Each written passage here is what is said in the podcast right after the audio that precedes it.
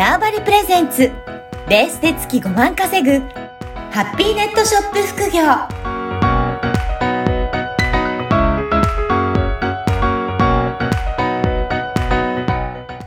こんにちは、小ラボの岡田です。こんにちは。可動性を広げるネットショップアドバイザーのおじろです。おじろさん、今回もよろしくお願いします。よろしくお願いします。はい、前回はものづくりについて、本当にね、どういうふうにしてやっていったらいいんだ、差別化したらいいんだろうっていう、そういうお悩みの人に対してのお答えいただいたんですけど、はい。今回はどういったお話ししていただけるでしょうか？そうですね。まあ、前回ちょっと抽象的な感じ、ちょちょっと抽象的すぎて、まあ、ピンとこないうん。方も多多かったかもしれないので、まあ、実際にじゃあ自分、私自身が、ほまあ、10年ぐらいネットショップ、あの、ずっとやってて、う。うん。まあ、そこでどうやってそのものに対してストーリーをつけてったりとか、っていった具体、まあ、事例をちょっとお話ししたいかなと思います。はい。そうするとね、イメージもつきやすいかなと思いますので、はい。じゃあ、おじろさんも、やっぱりそのあたりのストーリーは意識して販売されてらっしゃったんですかね？えっ、と、正直最初はうん。何も意識せずおにう、ただ安いものを仕入れて、はい。ただその100、そこに利益を乗っけて、うん。売るっていうことしかやってなかったんですけど、はい。なんかそうなるとうん、なんかそれをやってる意味みたいなやつがわかんなくなって、はい。ただ単に別、あの、物にうん。お金乗っけて売るだけだったら単なるこうん。う、な、たの、楽しさがないっていうのと、か。自分じゃなくてもそんなんできるじゃんっていうのがあって、確かに。なんか、作業的になっちゃいそうですね。そうなんですよ。何の、本当に、うん。ただ単に物を無駄遣いしてるみたいな気分になってきてしまったので、まあ、やっぱ変えたんですよ。途中からやり方を。あ、そうなんですね。はい。うん。これどんな感じに変えられたんですか？えっと、まあ、え、すごい、やっぱ考え、考えて、うん。そうですね。まあ私はもともと歴史が好きうん。うんなので、何、まあ歴史が好きだし、やっぱり調べていく中で、歴史の世界に登場してたものが、まあ今の現在にも形を変えて残ってるものってたくさんあって、なんかそこをやっぱ知ること。過去に、まあ例えばですけど、あの、ガラスビーズってある、ベネチアのガラスビーズっていう綺麗なビーズがあるんですけど、それってもともとは、本当もともとは一つのこの綺麗なガラスと奴隷を交換して、あの、そのビーズと引き換えに奴隷を連れてきたっていう歴史がやっぱあってなん、ですね。で、はい。その綺麗なビーズが、えっと、アフリカで今もまあ見つかってて、トレードビーズっていう名前へで、ー。めちゃめちゃ高く、コレクターとして高く売れるんですよ。うんもう、なんか、やっぱ私は、あの、ヨーロッパの歴史とか大航海時代とかがすごい好きだったので、うんゲームで、ゲームもやってる、ずっとゲームやってるぐらい好きだったから、そこがやっぱりそっか。原点で、じゃあこの今目の前にあるものって、うん。えっと、どうやって生まれたんだと。で、急になんか、何もなく急に生まれることはないので、はい。歴史があって、もともと辿ると、まあ、そのビーズと奴隷あが交換。だあーで、交換で、じゃあその奴隷をね、よあの、使って、まあ、いろいろ古希使ったわけですよ。だからそのビーズ、ガラスと引き換えに。でそういう歴史とかの中で、やっぱ、うん、進化してきたものってあったりとかして、うんそこも、まあ、その、まあ、奴隷となんか交換しました。うん。で、それはなんかひょっとしたら隠したい歴史かもしれないけうどん、そこがあって、じゃあ現代、そう、現代がああるじゃないですか。まあ、それをきちっと商品に乗っけて、話を、まあ分かって、知ってる人がうん。話をしていくことが、やっぱ、まあ自分のや役割かなとか思ったりとか、うん。で、まあ、もともとのちょっとオタク気質みたいなとこも相まってですね、うん。まあ、めちゃめちゃ調べ上げて、はい。なんかと詳しくなって、でもやっぱりその世界を初めて知る人からすると新鮮だし面白いはい。じゃないですか、そういう。ねこの、こんな、何も聞かなかったら単なる、うん。あ、綺麗なガラスだねって終わったことが、実はそういう歴史があって、あ今、まあ、いろんな歴史があって、今みたいに形変えてる。うん、で、面白いし、そうすると、単なるガラス500円ですって言ったら、単なるガラス、綺麗なガラス500円高いなと思っても、うん。そういう歴史の積み重ねで500円、あ、500円って、なんかこれ500円で買っていいのかって。うん。人の価値って、うん。感覚って不思議で、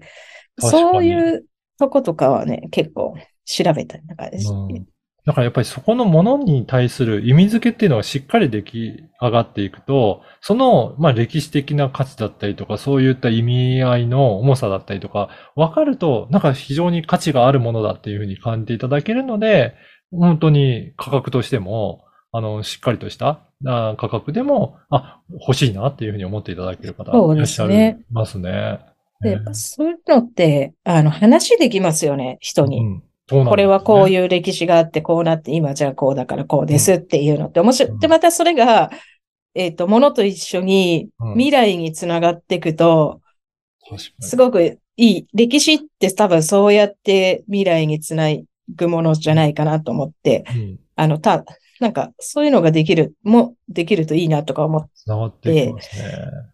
いや、だから、ね、物を販単なる販売するっていうのが、本当に安いものを仕入れて、それをに利益を乗せて売るだけじゃない、そういった価値が新たに生まれてきたっていうことですよね。その販売のやり方に。そうなんですよね。で、なると、まあ、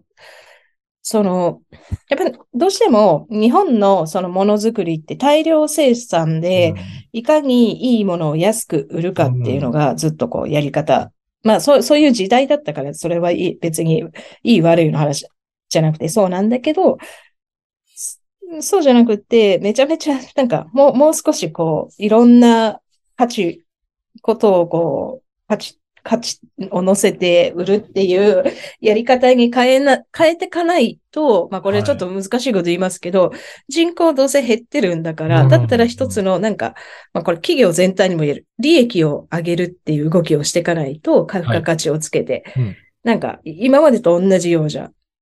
続かないですよ。すね。日本全開も続かないので、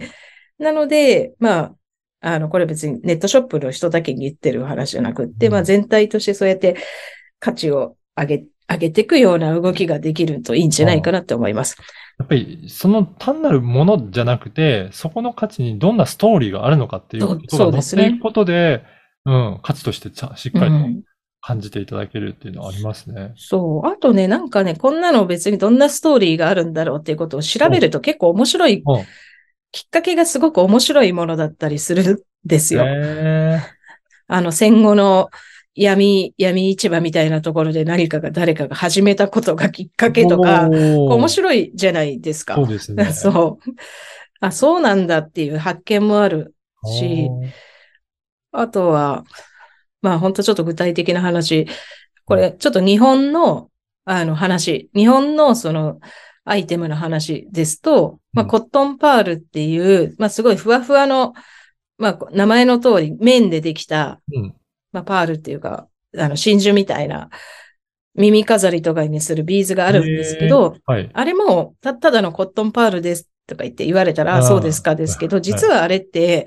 本当戦後の、ちょっと戦後に、なんか女の人が戦後からうんコットンを一生懸命面を丸めて、色つけてとかいう歴史があるから、そこで生まれたものが今もちゃんとこういあ、そう、そういうのとかね、分かって面白くって、そうですね。いや、そこをね、す歴史のストーリーがあるのとないのじゃ、その商品、あ、こういったことから作られていったものなんだっていうのが理解すると、また価値として変わってきますそう、面白い。い、面白いんですよ、面白い全部。なんか、ものって。うん。私もなんか、ものを、うん、も、ものはそう、だから面白いものがすごい、み、見て、調べて。面白いものが好きで、あとまあ、あの、昔自分が仕入れてたものがあって、それが、カシミール、まあ、インドのカシミールって宝石の産地で生まれたビーズうん。は、ビーズがあったんですよ。で、で調べると、宝石の産地での女の人って手先めちゃめちゃこう、うん。細かい、なんかいろんなことできる人が、女の人が副業でうん粘土丸めて、そこにこう宝石みたいな綺麗ななんか装飾をして生まれたっていうビーツとかもあって、うん。なんか面白いなと思って、このやつを知らない国の人がこうやって一生懸命作ってんだかなとかいうのがすごい面白いなと思って。確かに。うん。やっぱりそうやって結構興味を持って調べて、そこに歴史があったりとか、ストーリーがあったりとかっていうところを合わせて、そのストーリーを込みでの商品として売っていけば、まあ他にない価値になっていって、買う理由にもなってくるそうですよ。ね。でそこにやっぱ自分が何かものづくりをする意味、意義とか意味をつけていく。ってことで、まあ本当の意味の差別化、うん。あの、別になんか見た目だけの差別化じゃなくてもいいと思うんですよ。うんその背景にあるもの